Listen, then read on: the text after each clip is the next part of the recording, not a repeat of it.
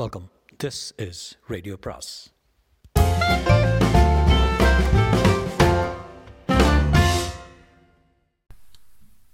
அனைவருக்கும் அன்பு வணக்கம். சு. வெங்கடேசன் வேள்பாரி பாகம் 3 அத்தியாயம் 57. செம்மாஜேரருடன் நடந்த போர்தான் பரம்புக்கு எல்லா வகையிலும் புதிய தொடக்கத்தை உருவாக்கியது. அப்போரில் தான் குதிரைப்படையின் ஆற்றலை கண்டான் பாரி. ஏறக்குறைய சேரனின் குதிரைப்படையில் இருந்த 3 1/2 பங்கு குதிரைகளை வெற்றிகரமாக கைப்பற்றினான். குதிரைகளை பற்றி தெரிந்து கொள்வதும் பயில்வதும் பயிற்றுவிப்பதுமான புதிய பணிகள் தொடங்கின. முழுமையும் மலையுச்சி பகுதியான பரம்பின் நில அமைப்பிற்கு ஏற்ப குதிரைகளை எளிதில் பயிற்றுவிக்க முடியாது என்று சிலர் கூறினர். தொடக்கத்தில் அந்த கூற்று உண்மை போலத்தான் தோன்றியது. ஆனால் எங்கும் இல்லாத புல் வகையான தும்பையிலும் முயற்புல்லும் குதிரைகளின் வாய்ச்சுவைக்கு மிகுந்த மகிழ்ச்சியை கொடுத்தன. அது அவற்றின் குண மாற்றத்துக்கு அடிப்படையாக அமைந்தது. மனித இயல்போடு அவை தம்மை பிணைத்து கொள்ள இயற்கையின் எண்ணற்ற தன்மைகள் இயைவு செய்தன. பரம்பின் வீரர்களோடு உரசி நின்ற குதிரைகள் எளிதில் விலகவில்லை. அதன் பின் அவை பரம்புக்கான தன்மை மாற்றத்தை அடைய தொடங்கின. இப்பொழுது நிலைமை முற்றிலும் வேறு விதமாக மாறிவிட்டது. பல தலைமுறை குதிரைகள் பரம்பில் அலைந்து கொண்டிருக்கின்றன. பரம்பின் மருத்துவர்கள் குதிரையை எவ்வித நோயிலிருந்தும் காக்கும் வழிமுறைகளை கண்டறிந்து விட்டனர். செம்மாஞ்சேரலுடான போர்தான் மாற்றத்திற்கான கண்ணை திறந்துவிட்டது என்பதான் பாரி. போர் முடிந்த அன்று வெற்றி கொண்டாட்டத்தில் பரம்பு நாடை திளைத்து கிடந்தது. பாரியின் தலைமையில் நடந்த முதற் போர், அதுவும் பேரரசனாக புகழப்படும் சேரனை எதிர்த்து, அவனது குதிரைகளில் பெரும்பகுதியை பறித்து கொண்டு அவனை வீழ்த்தி முடித்த போர் முறை பலரையும் வியப்பில் ஆழ்த்தியது. இளைஞனான பாரியின் சாதனை இதுவென போற்றி பாடப்பட்டது. கொண்டாட்டங்கள் அளவற்று நிகழ்ந்தன. ஆனால் பாரியின் முகத்தில் அதற்கான மகிழ்வு இல்லை. அதனை கவனித்தான் வாரிக்கையன். தேக்கனின் மகன்கள் இறந்ததால் பாரி முகம் சோர்வுற்றிருக்கிறான் என்றுதான் முதலில் நினைத்தான். ஆனால் அது மட்டும் காரணமல்ல என்று பின்புதான் தெரிந்தது. சேர வீரன் ஒருவன் எறிந்த ஈட்டி ஒன்றினை பாரி எப்பொழுதும் உடன் வைத்திருந்தான். கைப்பற்றப்பட்ட ஆயுதத்தை நினைவுக்காக வைத்திருக்கிறான் என்றுதான் வாரிக்கையன் எண்ணினான். ஆனாலும் பாரியை இளைஞனாக மட்டுமே நினைத்துவிட முடியாது. அவனது அறிவு கூர்மை அளவிடற் அரியது என்பதை போர் முனையிலும் கண்டுவிட்டுத்தான் வந்துள்ளோம் என்று நினைத்தபடி இருந்தான் வாரிக்கையன். பாரியின் ஆழ்ந்த சிந்தனைக்கான காரணம் விரைவில் தெரிய வந்தது. பரம்பின் ஆயுதப் பணியாளர்களை அழைத்து தன்னிடம் இருந்த அம்பினை போன்ற நீண்ட ஆயுதத்தை காண்பித்தான். அவர்கள் வாங்கி பார்த்தனர். இரலைமான் கொம்பினை போன்று முறுகிய வடிவுடைய ஆயுதம் அது. நீண்ட நேரம் பார்த்தபடி நின்றனர். நாம் இரும்பினை வைத்துத்தான் ஈட்டியையும் வேல்முனையையும் உருவாக்குகிறோம். ஆனால் அவற்றை திருகி முறுக்க முடிவதில்லை. நமது ஆயுதங்கள் ஒரே நேர்கோடாக மட்டுமே நின்று கொண்டிருக்கின்றன. ஆனால் இவர்கள் இரும்பினை திருகி முறுக்கியுள்ளனர். இது எப்படி சாத்தியமானது? இது எந்த வகை இரும்பு? இதனை உருவாக்கும் நுட்ப வேலைகளை நாம் எப்படி அறியப் போகிறோம்? பாரி கேள்விகளை எழுப்பினான். பரம்பின் ஆயுதப் பணியாளர்கள் அதற்கான விடையை கண்டறிய இரவு பகலாய் உழைத்தனர். சிறு பாழி நகரில் அமைந்த தொழிற்கூடங்கள் வெவ்வேறு வகையிலும் வடிவ மாற்றம் அடைந்தன. நெருப்பு எரியும் உலை, தாதுக்களை நெருப்பிலிட்டு எடுப்பதற்கான நீள் வடிவ தொட்டி, பக்கச்சுவர், ஊதுந்துருத்தி என எல்லாம் வெவ்வேறு வடிவங்களாக மாற்றமடைய தொடங்கின. இரும்பை உருவாக்க தேவைப்படும் தாது களிமண் கட்டிகள் ஒரே இடத்தில் தான் எடுக்கப்பட்டு வந்தன. ஆனால் அவை 3 இடங்கள் இருப்பதை அறிந்து 3ஐயும் எடுத்து வந்தனர். 3இன் தன்மையும் நிறமும் வெவ்வேறானவையாக இருந்ததால் 3ஐயும் 3 விதமாக உலையிலிட்டு வடிக்கும் வேலையை செய்தனர். பரம்பின் பேராற்றல் நெருப்பினை ஆளும் அதன் சக்தி. நெருப்பின் அளவையும் சுடரின் உள்ளிருக்கத்தையும் அவர்களால் கட்டுப்படுத்தவும் தீர்மானிக்கவும் முடிந்தது. அது இரும்பின் மாற்றம் எந்த அளவில் என்னவாக மாறுகிறது என்பதை துல்லியமாக அறியவும் அதே அளவினை பேணவும் ஏதுவாக இருந்தது. உள்ளூற்றிய உலோகம் வெப்பமாகி செந்நிறமடையும் பருவத்தை குறிக்க செவ்வெப்பம் எனவும், தவிட்டு நிற புள்ளிகளோடு உலோகம் ஒளிர் செந்நிறத்தை அடைய தேவையான வெப்பத்தை கருஞ்செந்நிற வெப்பம் எனவும், தவிட்டு நிறம் மாறி முற்றாக வெண்மையடைய வெண்ணிற வெப்பம் எனவும் பெயரிட்டனர். வெண்ணிற வெப்பத்தை தாண்டி மேலும் வெப்பமாக்கும் போது அது உருகும் தன்மையுடையாகிறது என்பதையும் கணித்தனர். இவ்வெப்பத்தை உருவாக்க ஊதுந்துருத்தியில் காற்றினை எந்த அளவிற்கு எவ்வளவு காலம் செலுத்துவது என்பதனையும் துல்லியப்படுத்தினர். பெண் யானை துதிக்கையில் மூச்சு விடுவதை போன்ற மிதமான வேகத்தில் தொடங்கி சீற்றம் காணும் காட்டெருமையின் மூச்சுக்காற்றை போன்ற முழு விசையோடு காற்றினை செலுத்துவதற்கான குறிப்புகளை கணித்தனர்.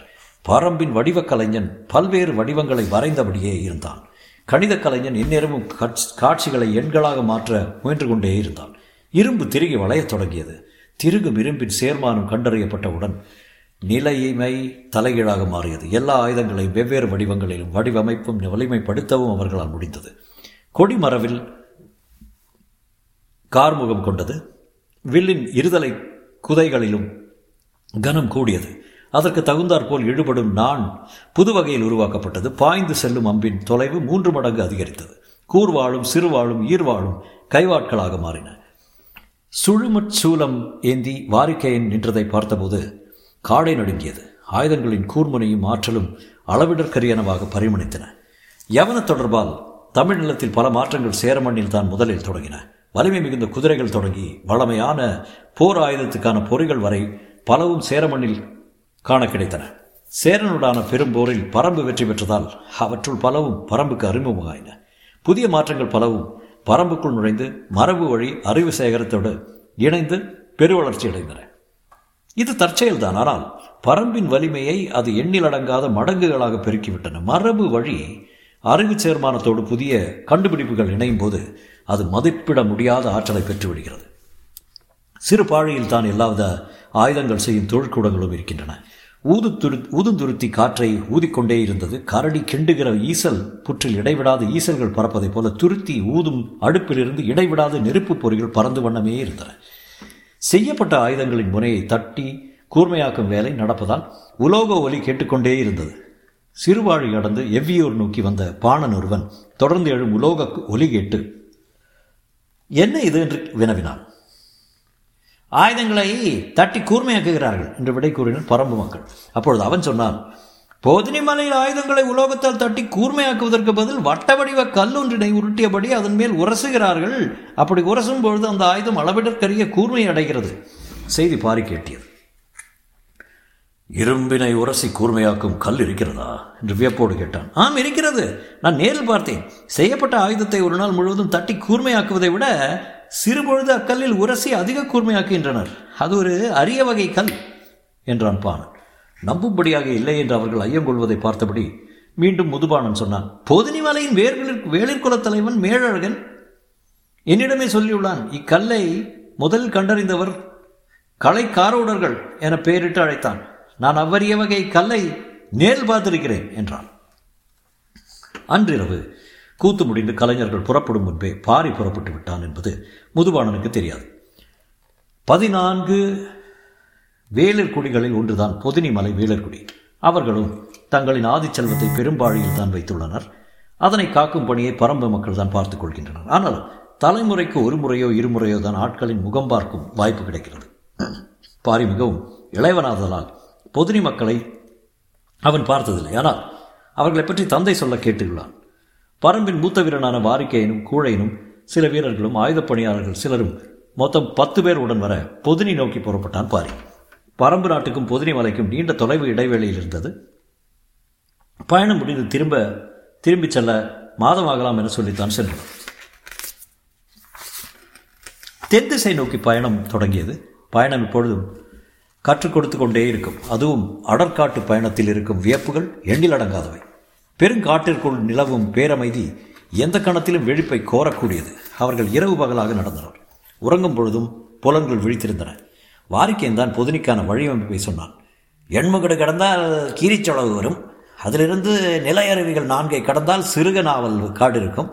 அங்கிருந்து கூப்பிடும் தொலைவில் ஓரிலாய் தாமரை தெப்பம் உண்டு. தெப்பக்கரையில் இன்று பார்த்தால் ஓடு மாறு தெரியும். ஆற்றங்கரையில் கீழ் நோக்கி நடக்க பொதினை அடைவோம் என்றான். முன்னோர்கள் சொல்லி வைத்துள்ள வழி இது. நாட்கணக்கில் நடந்து எண்முகடு கடந்து கீரிச்சொளவுக்கு வந்து சேர்ந்தனர். அப்பெரும் சொளவு நிறைய கீரிகளை இருந்தன. மண்ணெங்கும் கீரி புழுக்கைகள் கால் வைக்க முடியாதபடி கிடந்தன. அவற்றை கடந்து நிலையருவின் அடைந்தனர். மலையெங்கும் ஆங்காங்கே அருவிகள் கொட்டி கிடந்திருந்தன. கோடை மலை என்று அழைக்கப்படும் அம்மலைத்தொடரின் 4ஆம் அருவியை கடந்து சிறுகுநாவல் காட்டினை அடைந்தனர். அழகிய நாவல் பழங்கள் எங்கும் உதிர்ந்து கிடந்தன. ஆனால் ஒவ்வொரு பழத்தின் இரு பக்கங்களிலும் சிறிது சிறகுகளைப் போல இலைகள் ஒட்டி இருந்தன. பாரி இவ்வகை நாவலை பார்த்ததே இல்லை. நாவலின் சிறகுகளை விரித்து பார்த்தான். உதிரப்போகும் சருகுகளைப் போல இருந்தன. ஆனால் உதிரவில்லை. வாரிக்கையன் சொன்னான், பழங்கள் மரத்தில் இருக்கும் வரை விரிந்த சிறகுகளைப் போல இவ்விரண்டு இலைகளை பழத்தை ஒட்டி விரிந்திருக்கின்றன. உதிரும் பொழுது கீழே விழுந்து பழம் தெரித்து விடாமல் இருக்க இயற்கை செய்த ஏற்பாடு இது. விரிந்த சிறகுகளோடு தான் பழம் மேலிருந்து உதிரும். காற்றில் மிதந்தபடி தான் அது மண்ணை வந்து சேரும். அதனால் பழம் அடிபடாது. அதன் பிறகுதான் இலைகள் காயத் தொடங்கின்றன. ஆனாலும் ஒரு பொழுதும் இவ்விலைகள் பழத்தை விட்டு உதிராது. பாரி வியப்போடு அதனை பார்த்தான். வாரிக்கையன் சொன்னான். காற்றடி காலத்தில் இப்பழம் மரத்திலிருந்து உதிரும் போது நேராக கீழே விழாமல் நீண்ட தொலைவு காற்றோடு போகிறது. இதன் இலையமைப்பு எளிதில் தரையிறங்க விடாது. காண்போர் இதனை பறக்கும் பழம் என்று சொல்வார். பாரி வியப்பு குறையாமல் கேட்டுக்கொண்டிருந்த போது கூழையன் சொன்னான், என் கிழவன் இந்த பழத்தை பற்றி ஒரு கதை சொன்னான். இது பெண் பழம் என்றும் இறகு கொண்டு மூடி தன்னை எப்பொழுதும் பாதுகாத்து கொள்ளும் என்றும் பெரும்பாலான பழங்கள் இரவில் தான் உதிரும் என்றும் முழு நிலா இரவில் காற்றில் பறக்க தொடங்கும் இப்பழங்கள் பொதுனியின் குலமகளை எந்நேரமும் மொய்த்து கிடக்குமா? நம்பும்படியாகவா இது இருக்கிறது என்ற கேள்வி எல்லோர் மனத்திலும் உதித்தபடி இருந்தது. சிறகு முளைக்க தொடங்கும் சிறு குருவி போல உதிர்ந்து கிடக்கும் சிறகு நாவலின் அழகை நீண்ட நேரம் பார்த்து மகிழ்ந்தான் பாரி. அவர்கள் தொடர்ந்து நடந்தனர். பாரிக்கேன் சொன்னார், பொதுனியில்தான் மிக அதிக மருத்துவ குடிகள் இருக்கின்றனர். எண்ணற்ற தாவரங்களையும் தாதுக்களையும் அறிந்து அதனை மருந்தாக மாற்றியுள்ளனர். அனைவரும் அதனை வழிமொழிந்தனர். வேளிர் கூட்டத்தில் மருத்துவ அறிவின் உச்சங்கண்டோர் பொதுனி வாழ் வேளிர்களே என்று முன்னோர் சொல் கேட்டுள்ளதாக கூழையன் சொன்னார். பேசியபடி ஓரிலை தாமரை தெப்பத்தை கடந்து ஆற்றினோரும் இறங்கத் தொடங்கினர். கீழே இருந்த சிறு குன்றில் குடில்கள் இருப்பது தெரிந்தன. இரவு இங்கே படுத்து தூங்கி காலையிலிருந்து அக்குன்றுக்கு நோக்கி நடப்போம் என முடிவு செய்தனர். உறங்கும் இரவுகள் கனவுகளை நிறுத்தும் வல்லமையை மனிதன் ஒருபொழுதும் பெற்றுவிட முடியாது. பழங்கள் பறப்பது நம்பும்படியாகவே இருக்கிறது என கேட்ட பாரியின் கனவில் பழங்கள் பறந்து கொண்டிருந்தன. அவை பொதுனியின் குலமகளை அடையுமா என்று அவன் எண்ணிக்கொண்டிருந்த போது காலடியோசை கேட்டபடி இருந்தது. யாரோ நம்மை சுற்றி நிலை கொள்கின்றனர் என்று பாரி உணர்ந்தான். ஆனாலும் அசைவின்றி படுத்திருந்தான். பொழுது விடியும் போது பொதுனி வீரர்கள் ஆயுதங்களோடு சூழ்ந்திருந்தனர். எழுந்து உட்கார்ந்தான் பாரி. சற்று முன் எழுந்த வாரிக்கையன் அவர்களோடு பேசிக் கொண்டிருந்தான். பாரி கேட்டான், நள்ளிரவே வந்து விட்டீர்களே, என்ன ஏன் அமைதி கொண்டே நின்றீர்கள்? கடம்ப மரத்தின் அடிவாரத்தில் வேலூன்றி படுத்திருப்பவர்களை நாங்கள் தாக்க முடியாதே, காப்பதுதானே எங்கள் கடமை என்றான் வந்துள்ள வீரன். கடம்ப மரம் முருகனின் உறைவிடம். அம்மரத்தின் அடிவாரத்தில் படுத்துறங்குபவர்கள் யாராக இருந்தாலும் அவர்களை காப்பது வேளிர்களின் கடமை.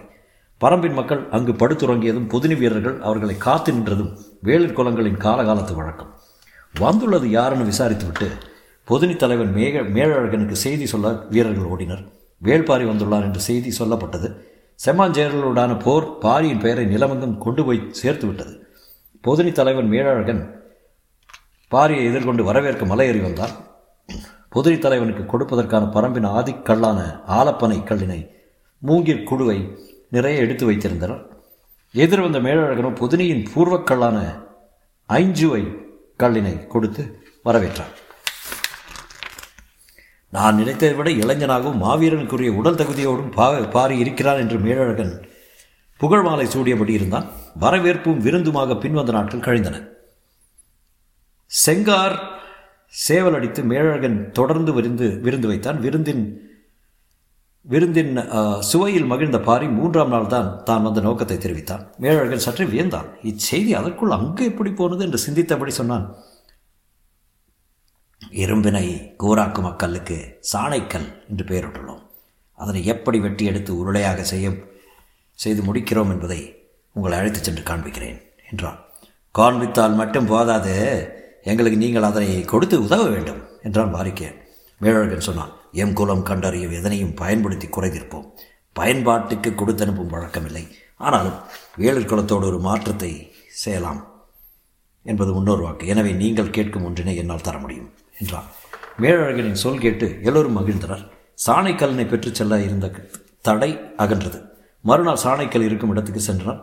அதனை எடுத்து அரக்கு கலந்து ஒரு உருளையாக மாற்றி காய வைக்கின்றனர். நன்றாக காய ஒரு வாரமாகும் என்றார் மேழழகன். காத்திருந்து பெற்றுச் செல்கிறோம் என்று பொறுத்திருந்தனர். நாள்தோறும் பொதுனிமலை மருத்துவர்களின் செயல்களையும் தொழில் கலைஞர்களின் செயல்களையும் அவர்கள் கூர்ந்து கவனித்து வந்தனர். ஆனால் பாரி வேறொன்றை கவனித்தபடி இருந்தார். வந்த அன்றே மேழழகன் மகள் ஆதினியை பார்த்து விட்டான். ஆனால் பாரியின் கவனம் முழுவதும் சாணைக்கல்லின் மீதே இருந்ததால் வேறு பக்கம் திசை திரும்பவில்லை. பலமுறை ஆதினியின் கண்கள் பாரியை கடந்து போக முடியாமல் தவித்ததை மற்றவர்கள் பார்த்தனர். சாணைக்கல்லினை தருவதாக மேழழகன் சொன்ன பின்னர் தான் பாரிக்கு வேறு சிந்தனையின் பக்கம் எண்ணங்கள் போகத் தொடங்கின. ஆனால் அதன் பின் ஆதினி பாரியின் பக்கம் திரும்பி கூட பார்க்கவில்லை. ஏன் இந்த மாற்றம் என்று அவள் தோழிகளுக்கு விளங்காததைப் போல பாரிக்கும் விளங்கவில்லை. சற்றே குழப்பத்தில் தான் இருந்தான் பாரி.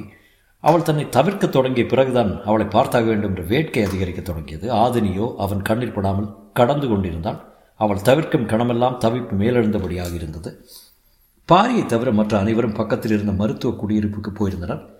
வாரிக்கையனும் கூழையனும் ஆளுக்கு ஒரு பக்கமாக போய் பார்த்து வருவோம் என்று சொல்லி இருகூறாக பிரிந்து சென்றனர். கூழையன் போன திசையில் எரியும் நெருப்பின் மேல் சிரட்டையை வைத்து